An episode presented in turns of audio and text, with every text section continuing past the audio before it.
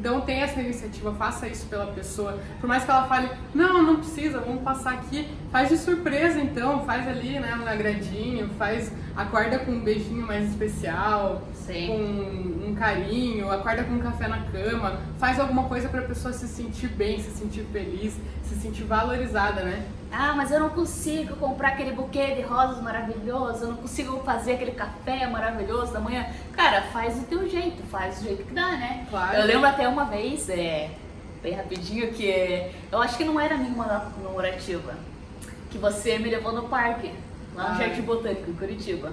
E aí era meia-noite, assim, né? Uhum. E aí você pegou e me levou lá no parque. Eu falei, nossa, né?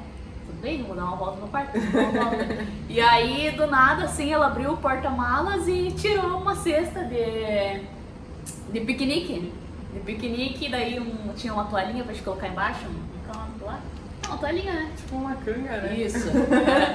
e aí, cara, pegou e. Cara, ela pegou e fez isso daquilo lá, comprou, era um monte de salgadinho, né? Era uma coisa assim. Aham. Tinha salgadinho, daí tinha sopinha vono que eu adorava. A gente não fez sopa vono lá no parque, mas era pra mim depois. Cara, foi muito legal. Foi muito especial, foi um momento é, muito gostoso, foi um dos momentos mais legais, porque era no comecinho do namoro.